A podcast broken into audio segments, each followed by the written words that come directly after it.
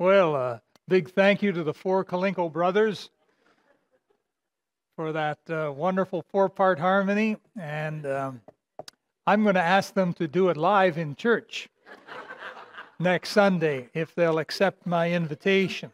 They're very busy on tour, I think. Well, praise the Lord. You have your Bible with you? Did you bring your Bible to church? Amen. All right. At least we can do that, right?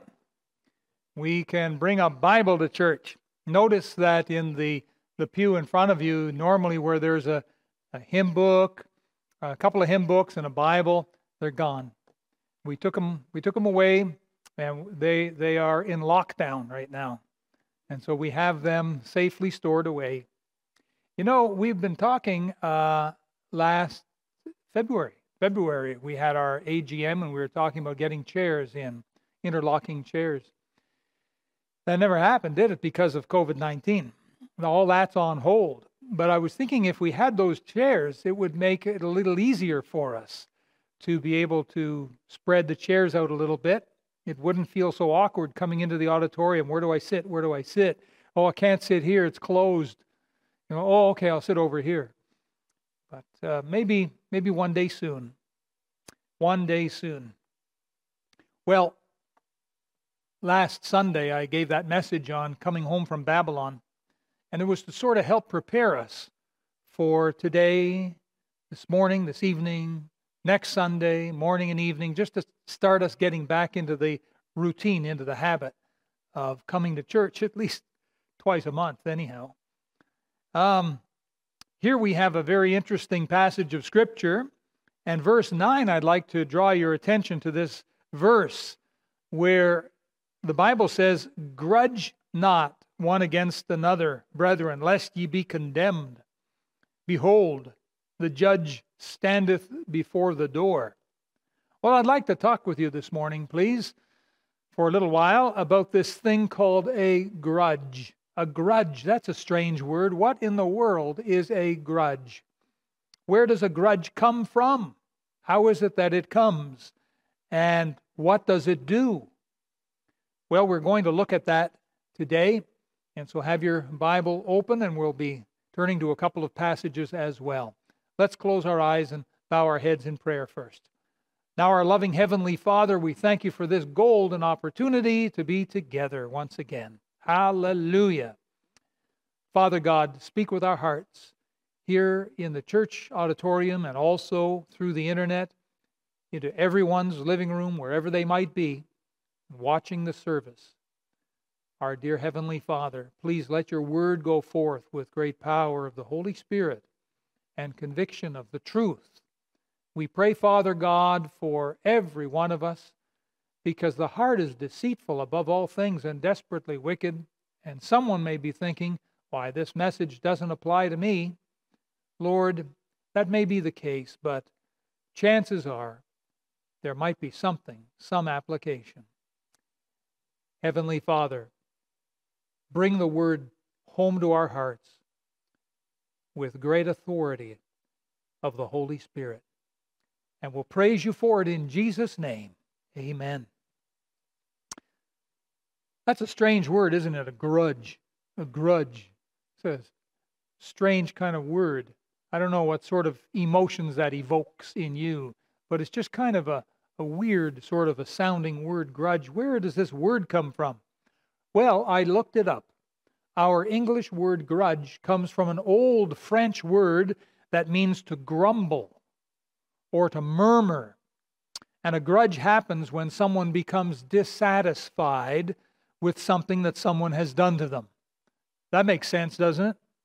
The dissatisfaction, we start to grumble and murmur, and this is what a grudge is. So a grudge is a murmuring or a complaining of dissatisfaction. Now, if it all just stopped there, it might not be so bad, but folks, the truth is, it gets worse than that. It really does. A grudge just doesn't stop and end there, it continues on. You say, what do you mean? A grudge carries with it a reluctance to forgive. Someone who's done something to you and made you dissatisfied now you've murmured and complained and grumbled. Now you have a grudge. And there, there tends to be a reluctance or an unwillingness to forgive that person against whom you and I have the grudge. Little Johnny causes an offense. He offends little Billy. Now little Billy has a grudge. And he shows his, his grudge. Little children can do this. You can see it real quick when they're very dissatisfied. When little children are dissatisfied, out goes that lower lip. They, they just do it instinctively. I don't know where they learned it from. My children never learned it from me, obviously, nor my wife, because we're perfect parents. You realize that. Now, I don't know how. It's in the gene somehow, but uh, we transfer it on, and I'm sure it's the father's fault somehow. It always, gentlemen, it usually ends up being our fault, eh? these things. So, anyhow, the kids grow up with this, mm, you know, this murmuring, complaining, and they shoot out the lower lip. Well, there's a little Billy for you. Now, someone might say, Pastor, isn't that a normal human reaction? And I say, You're right. It is. And I couldn't agree with you more when someone offends you, all of a sudden you have a grudge. But if left unchecked, you see, if left unchecked, it grows into something very ugly. In life, you will get a cut now and again. If you work with knives in a kitchen or with tools or something, or minding your own business, you'll get a cut somewhere. But if left unchecked, that wound could get infected and it could cause very serious repercussions. Well, a grudge is something that, if left unchecked, always has repercussions. Not sometimes, but always. And I feel that this is an important subject for us to at least deal with and acknowledge. A grudge will quickly turn to a deep anger which will become finally bitterness. And bitterness will then look for revenge. And revenge sometimes commits murder. Wow, how is it that that nice person committed murder? Well, they sought revenge. How did that happen? Well, they were bitter. How did that happen? Well, they were very angry. How did that happen? Because they held a grudge. How did that happen? Oh, because someone slapped them or said something about them or took something that didn't belong to them or something like that. You can usually trace these things right back. And you know, folks, this is where the devil really gets a hold of people, even good people, even Christian people. Yes, this can happen to any of us. Wherefore, let him that thinketh he standeth take heed lest he fall. Some people end up with a lot of anger and they go for anger management. Sometimes people are, break the law, they're brought into court, and the court demands they take so many hours of anger management. Well, sometimes people go for years to anger management when all along what we really need is an anger miracle when God takes away the anger. Hallelujah. God still and really does and can and will give anger miracles, taking away that desire to be angry, taking away that anger and bitterness and frustration and revenge. God does that sort of thing. Isn't that wonderful to know? That's a wonderful God we have. Folks, we're not serving some unknown God or, or some dead God. We're serving a living, powerful God who can make changes in our lives, good changes, I'm happy to say. God really does give amazing victory over grudges and anger. And that's why he is able to tell us here in James 5 9, grudge not one against another, brethren. You know, when you, when you look at the life of Jesus on earth, Jesus never held a grudge. Never, there's no indication whatsoever that Jesus ever held a grudge. And neither should we. Now, someone may say, Pastor, sounds like a good message, but I don't think it applies to me. And I say, why is that? Well, the truth is, that person who did me wrong, it was it was a real bad thing they did. They honestly, really, legitimately did me wrong. They they hurt me, they said things about me, they took things from me, they hurt my close loved ones, And they honestly did it. I can't change history, I can't go back. It happened. They did it. There's the smoking gun still in their hand. They never sought forgiveness. And the truth is, I'm not really angry, I'm just disappointed.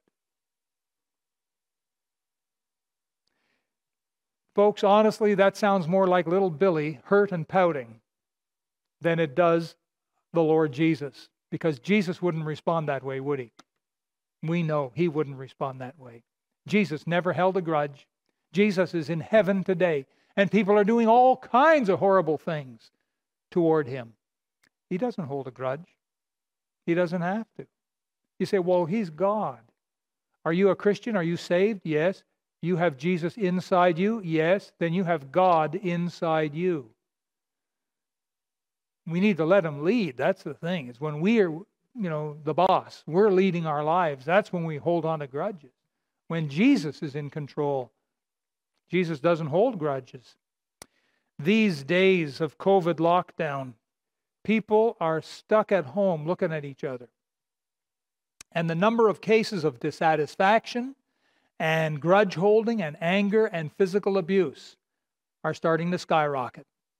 And I did a little study, I did some research, and in Canada, the agencies for the prevention of domestic violence, they are getting literally overrun with work. Their phones are ringing off the hook, and they are reporting increases in domestic violence as much as over 400%. And they're all saying the same thing. It's because of the lockdown, the restrictions, COVID 19. Well, as Christians, we could say, well, it's because of the devil, really, you know. He's the one kind of behind a lot of this stuff. But here it turns out, when you stand back and look at it, it turns out that this trick of the devil, because that's what it is to hold a grudge, hang on to it, this trick of the devil is big business for Satan. He is profiting off this one. There are some people that seem to profit no matter if the stock market goes up or if the stock market goes down. They seem to find a way to profit and make money. There are people like that. The old devil, he is profiting like crazy off this increase in domestic violence and abuse and grudge holding. Did you know there's a morbid pleasure in holding a grudge? There's someone that you're dissatisfied with, and, huh, huh, well, I'll just never forgive them or I'll never talk to them again in my life. Some people hold grudges for years, 20 years. People hold grudges. 50 years, all their lives, some people hold grudges. They, they take comfort in that morbid pleasure. Uh, I'll never forget the day you did this to me and you did that to me. I'll never forget the day. And there's a morbid pleasure in that. Yes, there is. But boy, it comes at a cost, I'm telling you. Look at it again. James 5 9. Grudge not one against another, brethren, lest ye be condemned. Behold, the judge, look at that, the judge standeth before the door. Now, to grudge not, I'll be honest with you, it's easier said than done. Our human flesh, our human nature is to hold a grudge. That's how we're made. It's easier said and done than done, but it also, you see, comes with a, a consequence, a condemnation. Notice the judge. The judge. Who's the judge? I can, I can answer that in one word Jesus. Jesus is the judge. And it says here that, that he's standing at the door. You know that Jesus sees right through every excuse? Did you know that? He sees right into every heart. There is no one that's going to fool Jesus. Jesus cannot be fooled. I can be fooled. People fool me. You can be fooled. But Jesus Christ cannot, will not, never has, never will be fooled. He can look into our heart, and Jesus will recognize a grudge when he sees it, right? You can recognize a car when you see it, can't you? You could recognize a fire when you see it, couldn't you? Jesus can recognize a grudge when he sees it. And he sees it all the time, I'm sure. In Christian people, that's why it says, brethren, grudge not one against another, brethren, lest ye be condemned. You and I, sometimes after we hold a grudge for long enough, we stuff it down. We try and forget about it. Yeah, it's not a very pleasant sort of thing. I don't want to think about that person. And so I'll forget about them. But the grudge remains. It's like sweeping the dirt and the junk under the carpet. Yes, it's out of sight, but there's this lump in the carpet. And every once in a while you trip on it, or someone says, Hey, what's that, that lump? Oh, don't remind me. Sometimes when we have a grudge against someone, and it could be a family member, or it could be someone at church, or it could be a neighbor, or a relative far off, halfway around the world. It doesn't matter. Listen, it could be a grudge against someone who's died. They're not alive anymore. Their, their funeral was years ago. But someone can still hold a grudge. Unfortunately, there's a lot of abuse in the world, sadly, child abuse. And it should never be, and God will reckon and settle the accounts, absolutely. Vengeance is mine, saith the Lord. But people grow up with a grudge against a relative who abused them, or a next door neighbor, or something. And even after that, that person is, is in prison, they can hold a grudge. Or after that person has died, they can still hold a grudge for years. Some Christian adults, well into their adulthood, are still holding a grudge against their father, against their mother. They still are holding a grudge. And we're talking saved people here, still holding a grudge. You see, it's inescapable. It's in the Bible, it's right before our, our eyes here. The judge, because he's a judge, he must bring consequences into our lives. You say, well, what sort of consequences might those be? Well, I can give you three, anyhow. Number one is the lack of joy and peace and love and wisdom. That's out the door. As long as we hold on to a grudge, we're going to say goodbye to the fruit of the Spirit and the blessed life. That's gone. Oh, we can give the impression you know, we can try and paste a smile on our face, but the real joy of the Lord is not there. And this ought to be a warning flag or a red light or something. Something's not right. So that's number one. Number two, would you turn back, please, to Matthew chapter uh, 18? Matthew 18. I want you to see this, please. Matthew chapter 18.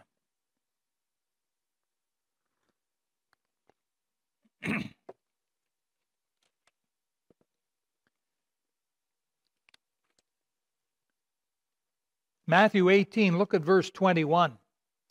Then came Peter to him and said, Lord, how oft shall my brother sin against me and I forgive him? Till seven times?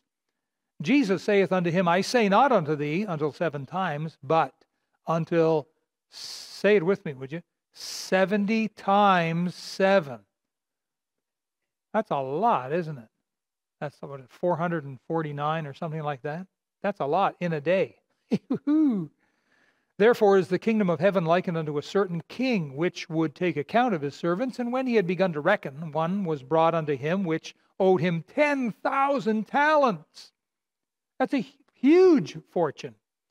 But for as much as he had not to pay, his Lord commanded him to be sold and his wife and children and that uh, he had and all that he had and payment to be made. The servant therefore fell down and worshipped him, saying, Lord, have patience with me, and I will pay thee all. And the Lord of that servant was moved with compassion and loosed him and forgave him the debt. But the same servant went out and found one of his fellow servants, which owed him an hundred pence. That's not very much money.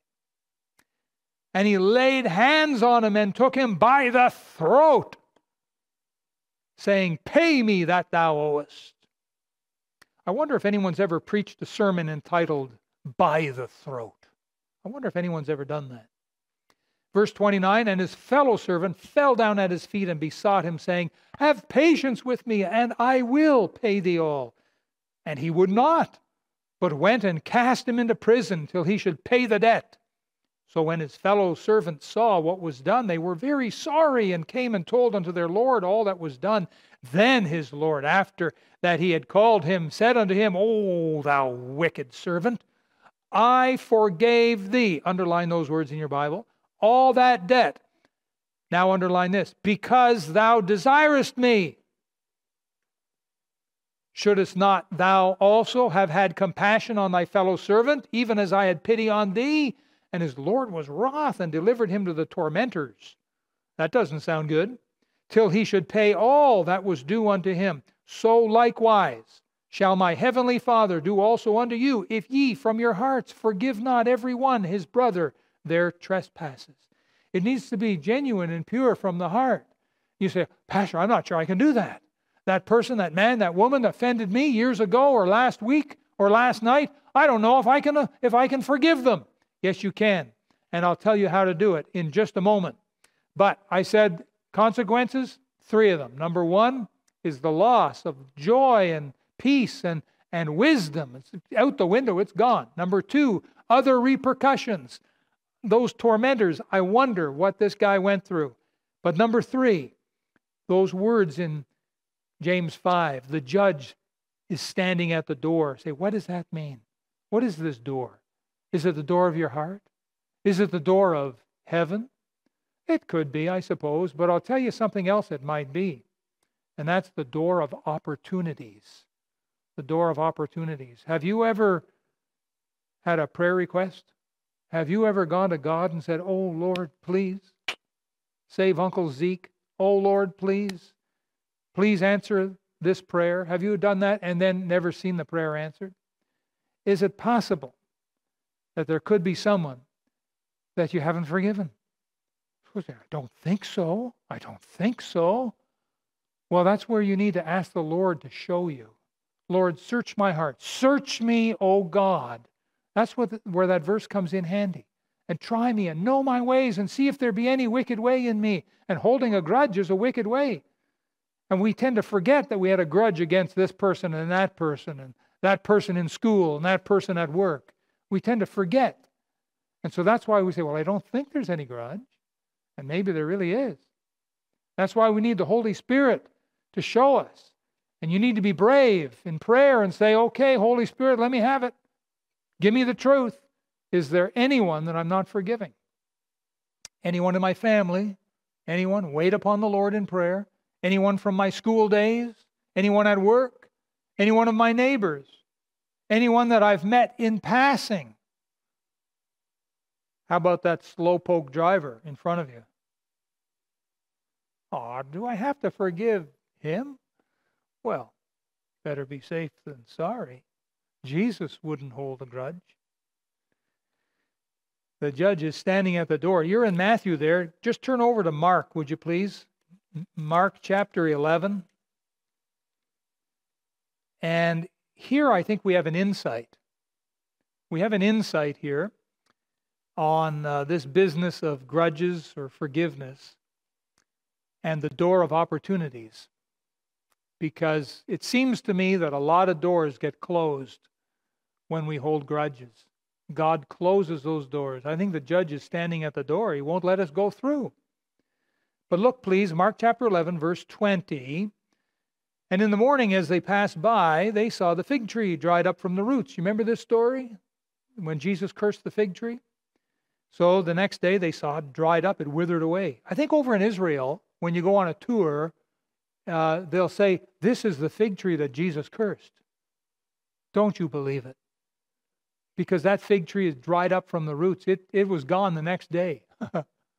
it didn't last 2,000 years. There's a lot of stuff they'll tell you, a lot of malarkey if you go on some of the trips. So don't listen to some of those guys. So, anyhow, in the morning as they passed by, they saw it. Verse 21 And Peter, calling to remembrance, said unto him, Master, behold, the fig tree which thou cursest is withered away. And Jesus answering saith unto, unto them, Have faith in God. Now keep that in the back of your mind faith in God. For verily I say unto you that whosoever shall say unto this mountain, say, What mountain is that? Well, they were right there at the Mount of Olives and also maybe Mount Jerusalem was nearby. Be thou removed, and be thou cast into the sea, and shall not doubt in his heart, but shall believe that those things which uh, he saith shall come to pass, he shall have whatsoever he saith. Pastor, what in the world does that mean? Does that mean that we can just call out in prayer and ask God to throw the Mount of Olives into the Mediterranean? Is that what it means?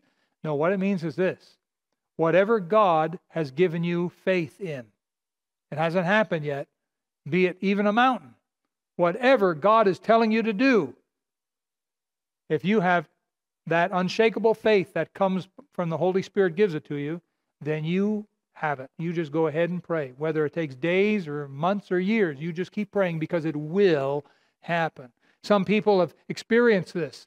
They know that their mother or their father was not saved, but they had an unshakable faith. Yes, God is going to save my mother. I don't know when, I don't know how, but I know He's going to do it. And so they keep on praying with assurance. And one day, mom gets saved. Same principle. Verse 24 Therefore I say unto you, what things soever ye desire when ye pray, believe that ye receive them, and ye shall have them. And when ye stand praying, what's the next word? Say it. Forgive if ye have aught against any, that your Father also, which is in heaven, may forgive you your trespasses. But if ye do not forgive, neither will your Father, which is in heaven, forgive your trespasses. Huh. So there's forgiveness coupled with answers to prayer. You can't escape it. They, they're linked, they're joined together. Opportunities, answers to prayer, great doors, effectual doors that God has for you and for me. We can't seem to get through those doors. Why? Because we're holding a grudge against Aunt Matilda. Or some little kid said something to us and it hurt our feelings. Oh, I'll never talk to that kid again. Now all of a sudden, can't get through the doors. It won't open. The judge is standing at the door. You know that Jesus is the door. You know that. He said that. He's also standing at the door because he's the judge. Can you imagine how sad it would be to give Satan the power in your life to hinder and stop your prayers and give Satan power to close doors of opportunity? And what do you get in return? The miserable, morbid pleasure of holding a grudge against someone. You'll never progress. You'll never see the love, peace, joy, wisdom, and blessings of God. They're gone. There's, there's the tormentors we read about in Matthew 18. Here, there's prayers that'll never get answered. And what do you get in return? You get the morbid pleasure of saying, I'll never talk to that person again. I'll never have anything to do with them. And holding it in your heart, a grudge. Scary stuff, don't you think? And yet it applies to Christians. That's why the Bible says, grudge not one against another, brethren. It's a trick of the devil, and he'll get any one of us. Any one of us. Now, the devil will always tell you that what that person did to you was very big, very significant, very nasty, very mean, horrible. And yet, when you think of all of the sin you've committed in life and how you've maybe even thought blasphemies, maybe even said blasphemies, maybe you've gone places you know Jesus wouldn't go, and you've done things, you've put your hand out and done things that you know are wrong. All this sin is against God. And he has from his heart forgiven us because we asked him to. And then we went out and grabbed this person by the throat. Pay me, thou owest.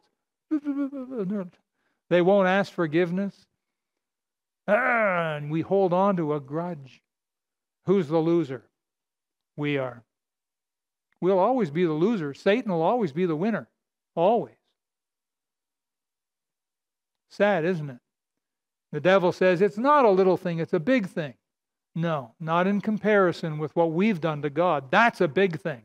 That's the 10,000 talents God has forgiven.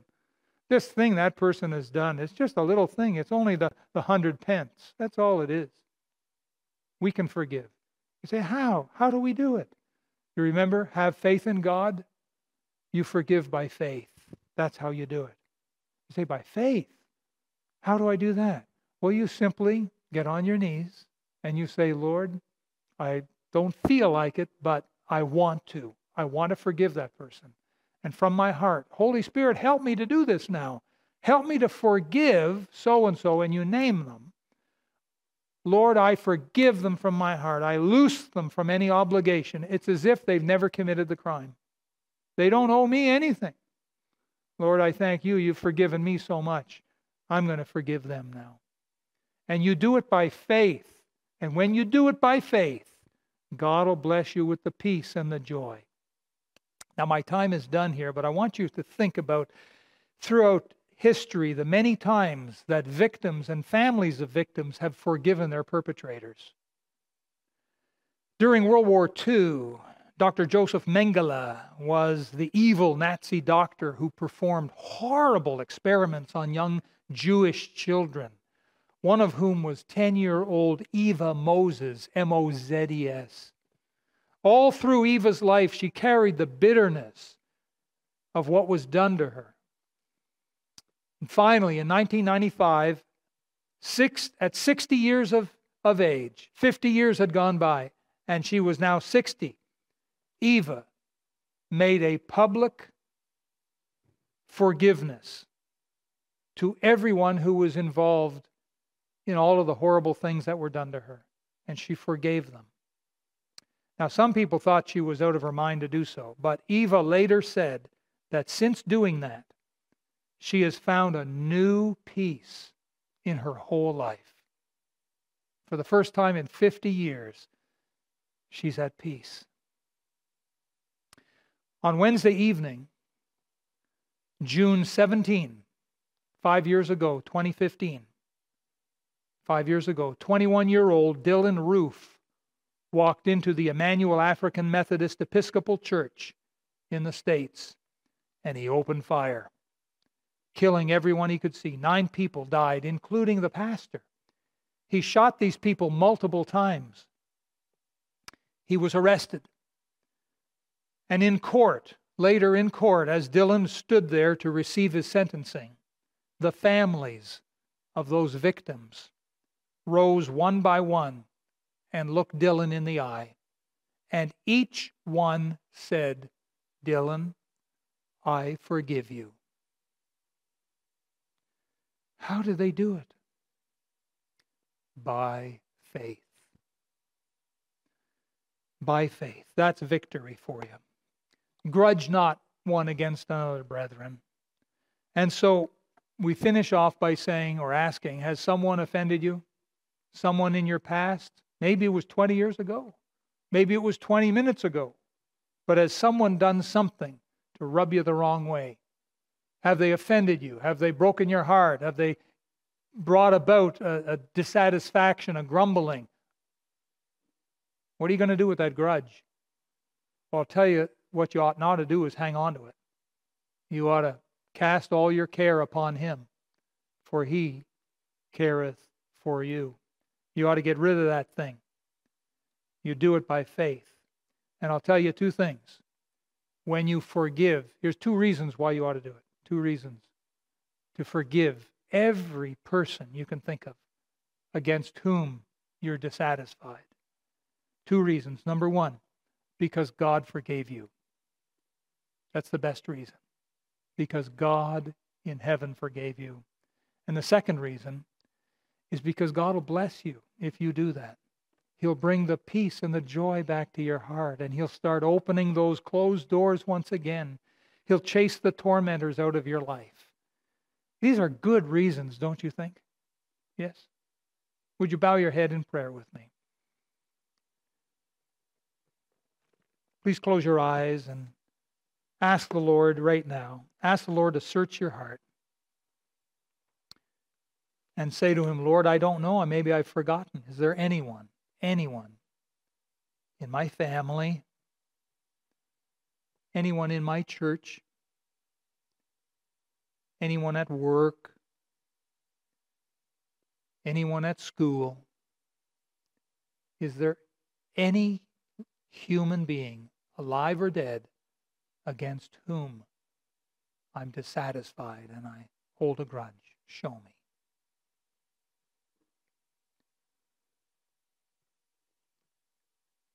And if God is showing you, then in your heart, would you loose them from that debt and forgive them? But they haven't asked forgiveness. Don't wait. Don't wait for them to ask. You just freely give it. Forgive us our trespasses as we forgive them that trespass against us. Ask Him to take away the grudge, take away those bad feelings. Would you do that now?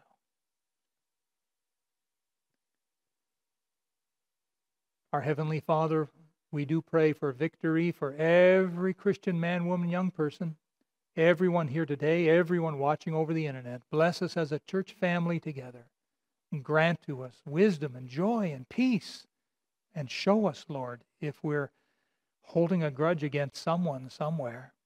Give us victory.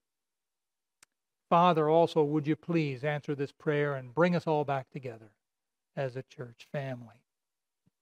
And we'll thank and love and praise you. In Jesus' name we pray. Amen. Amen. Now, normally we have our offering time right now, and our ushers would come forward and they would receive the offering, but we have to do it a little differently. For those of you here today, physically in church, we have an offering box at the back, and it has a nice big slot. So you can put your tithes and faith promise in there. Don't forget the missionaries, would you please? Don't forget the promise you made to the Lord, and please be faithful with your promise, your tithes and your faith promise. Put them in the back box. And those who are watching online, we encourage you to go to the donation page and to make your donation. Now, before we do, I'd like to read for you the word of the Lord in Psalm 95. O come, let us sing unto the Lord. Let us make a joyful noise to the rock of our salvation. Let us come before his presence with thanksgiving and make a joyful noise unto him with psalms. For the Lord is a great God. Hey, we're going to talk about that tonight, folks. And a great king above all gods. In his hand are the deep places of the earth. He, the strength of the hills is his also. The sea is his, and he made it, and in his hands formed the dry land. Oh, come, let us worship and bow down. Let us kneel before the Lord our Maker. Giving is an act of worship.